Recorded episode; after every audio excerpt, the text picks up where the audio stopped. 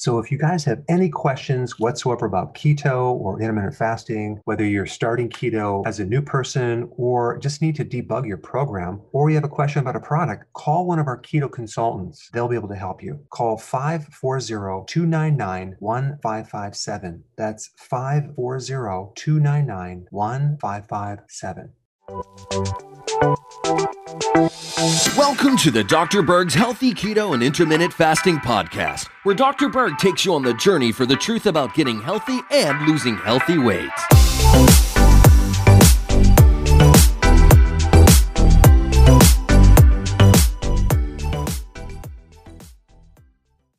If you have a brain, you definitely need to fast.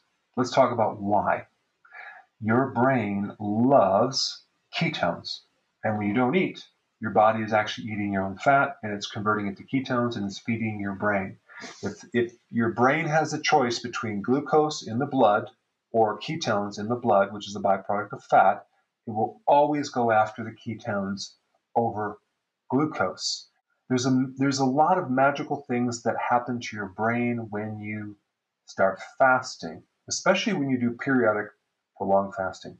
You get neurogenesis. Now, what is that? That is the regrowing of neurons. And that's wild. You also get a spike in this protein BDNF, brain derived neurotrophic factor. And that protein stimulates the regeneration of cells in your hippocampus. That's the area where you have like a relay between your, your database, like your memory database, and also it's involved in learning and many other things. Also, the regeneration of the, the cortex of the brain and the forebrain.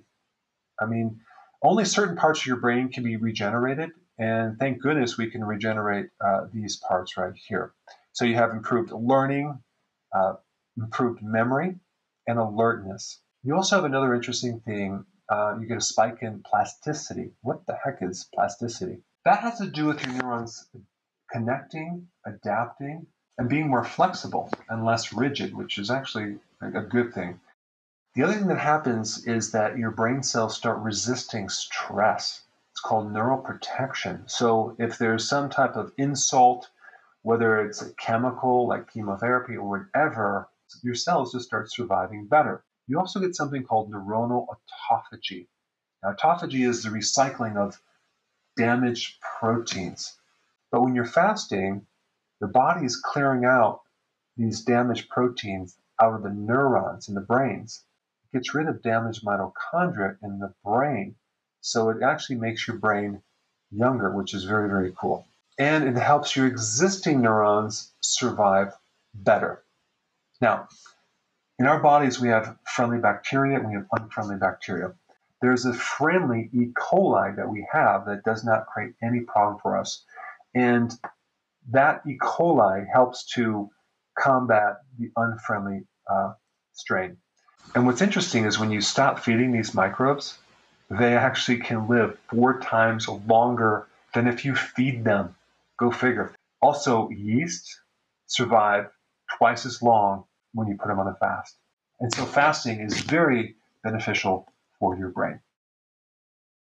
Before you go, if you have a question about a product or you're new to keto and you want to know how to begin keto, or you're on keto and you need a debug because it's not going as smooth, I have a keto consultant standing by to help you. This is just for the people in the US. Hopefully, in the future, we'll be able to answer everyone's call. But I put the number down below so you can call and get some help. Hey guys, I just want to let you know I have my new keto course just came out. It's a mini course. It covers all the basics and how to do it correctly. You can get through this in probably 20 minutes at the very most. So if you're interested, click the link below and get signed up now.